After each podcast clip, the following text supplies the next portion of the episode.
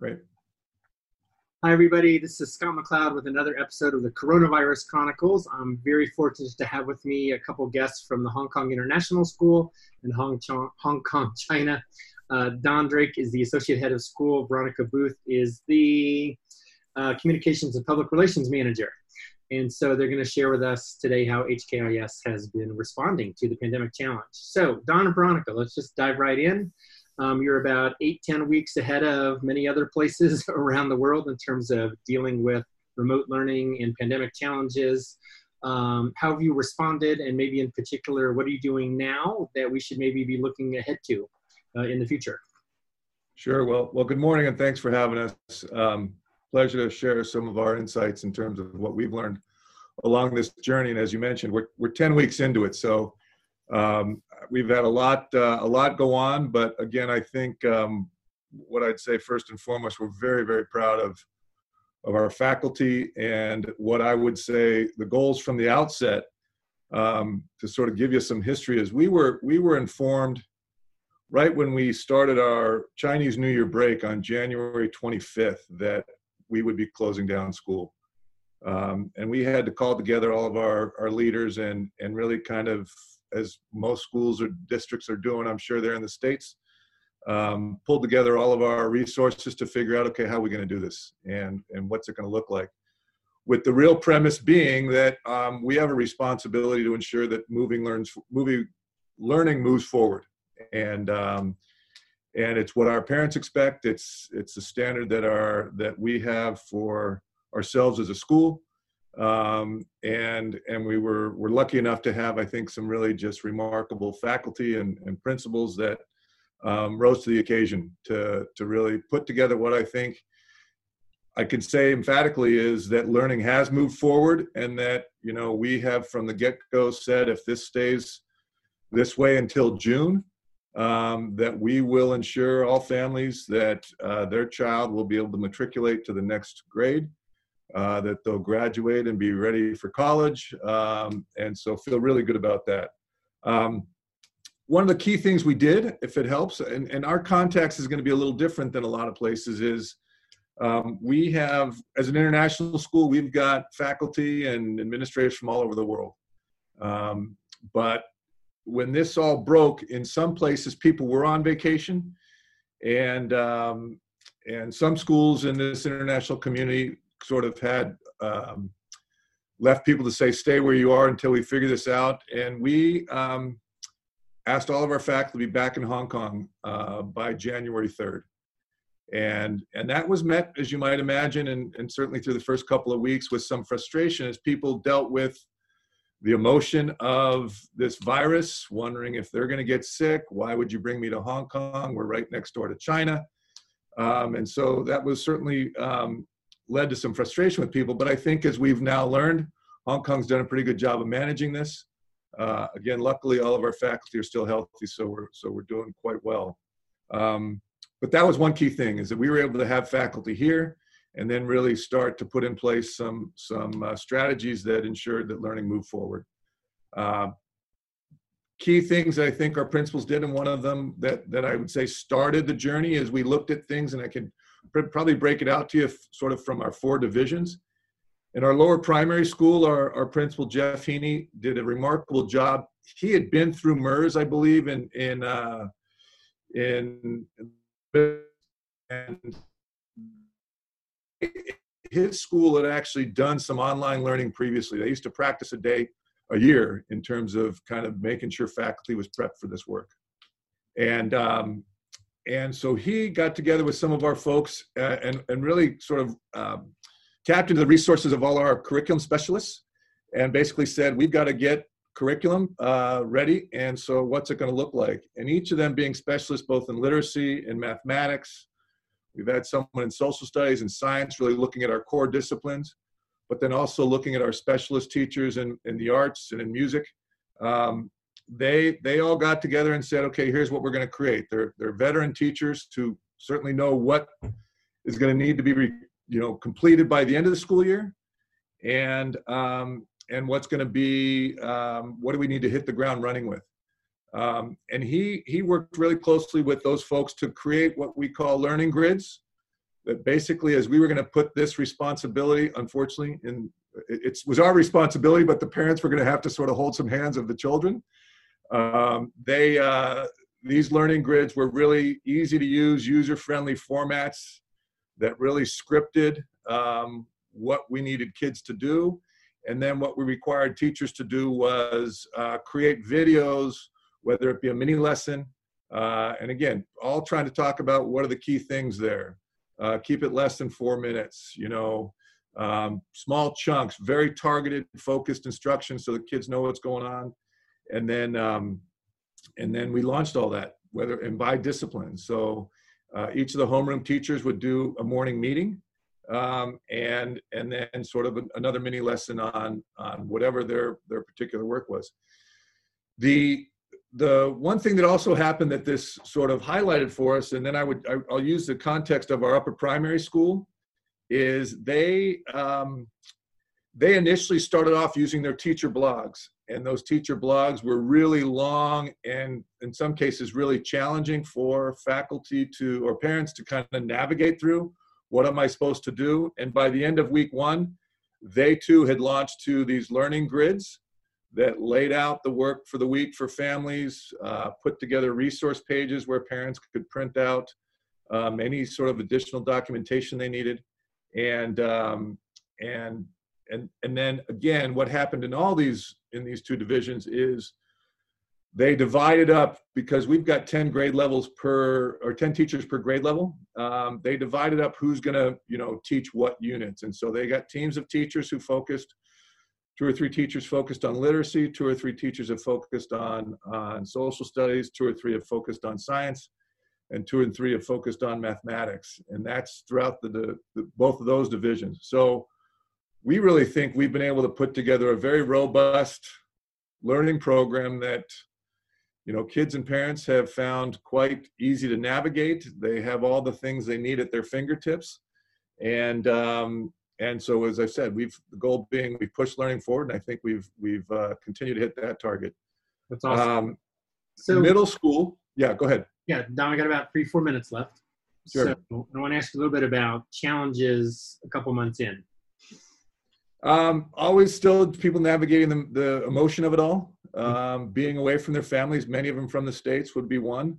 Uh, the time that has been required to prepare these materials as well as many of these parents are also, uh, or these teachers are also parents as well, needing to support their kids in the home learning. So that's those have probably been the two biggest challenges, and those things have come out of some surveys that we've done to uh, to ensure that how are we doing both in terms of what we've you know checked in with our our student and parent community, as well as surveys of our faculty saying how are you doing with with everything? And and so the anxiety being one um, and and the other being just the time it takes to do all this as well as take care of their own family and their own personal uh, well-being.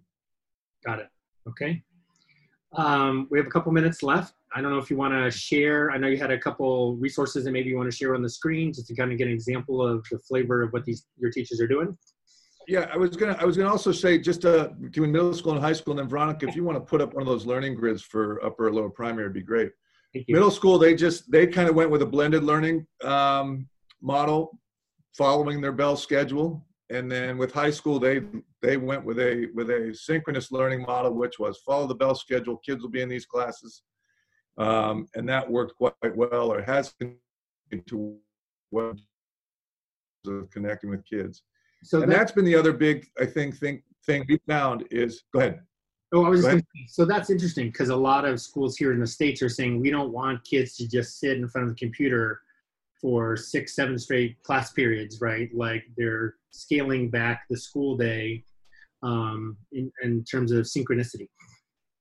Yeah, we've. I mean, I, I, think we're finding a balance of that, but to, to to certainly launch, it was very effective for high school. Particularly, it also, I think, in some small way, connected the kids both with the teacher and uh, and with um, and with this, with each other, despite the fact they couldn't. In fact, that was that was one of the things we initially were really concerned about that in the lower and upper primary, with screen time for the younger learners, and um, them getting a chance to connect was hugely popular and and actually has been very positive for teachers to work both in in one-on-one connections with kids and moving their learning forward, um, as well as just the connection with peers. Yeah, fair enough. Okay, cool. Why don't we uh, see something you want to share with us, and then we'll kind of wrap up. Great. Good stuff. Thanks. Oh, you're welcome. All right. So here, just can you see the screen here? Um, so this is this is, for example, our grade one home learning screen. So um, we have uh, a main a landing page here with a whole bunch in our intranet um, with a whole bunch of information about the suspension. So we have sort of government guidelines, FAQs, all of the letters we've sent to the community, plus a home learning, um, easy access to a home learning portal. So you can see, for example, what the quarantine, current quarantine restrictions are in Hong Kong, a bunch of the FAQ here. It's just a single page. Um, all of the letters we've sent to the community. Um, and then our four divisions, which is basically elementary split into two, lower and upper, and uh, high school split in, or sorry, secondary split into two, middle and high school. Very cool. Um, so then if you go into, say, grade one, you can see we have our home learning activities on a week to week basis, and then Chinese studies um, home learning activities. Then we have these extension activities, which are around PE and art uh, and music. Okay. Um, and social emotional learning. Our, we have a very strong counseling program here at the school to support our, our kids from uh, pre kindergarten all the way through grade 12, uh, and then some online resources. Um, so, just to quickly share what the weekly grid looks like, you have um, the week that we're in. So, last week, we're on spring break now. So, last week was March 30th to April 3rd. Reading, writing, math, and Chinese studies up here. A button where parents can print all the resources they need in the week, um, which leads to a Google a Google Drive with those there, um, and then uh, instructions about the learning grids from previous weeks. So if you want to know what we did last week, you can click uh, there as well. Um, and so this is all in our intranet, so people will need you know passwords to um, get to certain um, certain areas. But in if you went into the reading grid, for example, oh, it's just taking a second to load. It takes you to a Google Doc where you have the whole learning for the week. So this way, um, teachers are very are, are able to communicate very clearly with parents. These are the expectations over the course of the week. So while you know we believe that the students should be doing a you know what they need to do on Monday on Monday, if you know parents need to take a break or they can't get to it, then they understand this is where the kid needs to be by the end of the week. Um, and we have all sorts of uh, uh, links in here with other resources in order to make that um, uh, a little simpler. And as don was saying like this is the same for the all of grade one right? So we have 10 classrooms in grade one of around 20 students in each. So one of the the things that we were thinking about um, uh, was if you have a kid in or you have several kids in different grades you want it to look the same right? As a parent you don't want to have to be navigating a different look and feel for your for your reception one kid and your third grader right um, or your second grader. So we wanted to make things as as easy to to understand as possible and as consistent throughout the grade. So it was a new way of collaborating also for our teachers um, who have a little um, uh, in a normal school day have a little bit more um, say in how they uh, approach each of the learning standards that they're they're heading uh, that they're that they're trying to reach. Um, so that was a bit of learning as well to figure out how that collaboration would work. But yeah. it's it's worked out really well, and it certainly has simplified life, I think, for teachers as well, and it's freed them up to do um, more things um, uh, in order to so that we can be sure that the the basic resources are are being shared and the standards are all being met um, through these through these learning grids. Cool. Thank you so much. That's super fun to see. Yeah. Um, so um, we're kind of past our time already. So um, the stuff you're you got a lot to share. Amazing. What's that? We have a lot to share. I know it's fantastic. I think I do want to ask you one more question, if I may, um, which is: so now that you've done all this great work, what will you do next year? will you go back to what was? Will you do some of this stuff? What do you no, think? I mean, I think that's that's that's the real $64,000 question, right? Is, is um, we're really working with our faculty right now to really be reflective on what does this mean now and what's it going to mean for us in the future. I think for next year, some of the things that we're seeing, you know, the fact that we're getting that consistency amongst teachers because there might have been some some differences by each practitioner, which you never want to, you know, I'm not one who would sit here and argue for pacing guides or things, but to give, you know, there's still the craft of, of teaching, but the consistency of what's been laid out has been really strong. And so I think it just continues to ground our work will be one thing. We've seen our faculty get upskilled a bunch, but um, but the bigger thing that I think has come away, you talk to a lot of teachers about what this has done, is it's required them to go back to the very basics that they learned when they were teachers, right? Have clearly defined learning targets. You know, so it's kind of just been a, a regrounding and then yeah, it may mean we do some things different in the future as well, just to kind of um, uh, figure out what, um, in some ways, our kids learning better through this medium. You know, some of the screencasts that our teachers have made in terms of of mathematics, very similar to Khan Academy sort of approaches, have been really great for kids because they can go back and watch what's happened. So there's a lot of reflection to take place in terms of what's it mean in the future.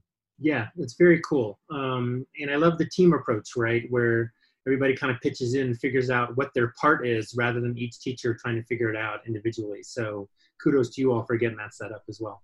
Yeah, it's been a big help. Um, so um, we could obviously talk for a long time. This has been absolutely fantastic. Thanks so much for sharing the website. Um, really great stuff there. I know my viewers will enjoy that as well. Uh, Don and Veronica, appreciate your time. Uh, good luck with between now and you know the end of the school year. And um, it's really nice to see what it could be, you know, a few weeks or months ahead of where we are here in the States. So appreciate that as well. Glad to share. Thank you. Thanks, Scott.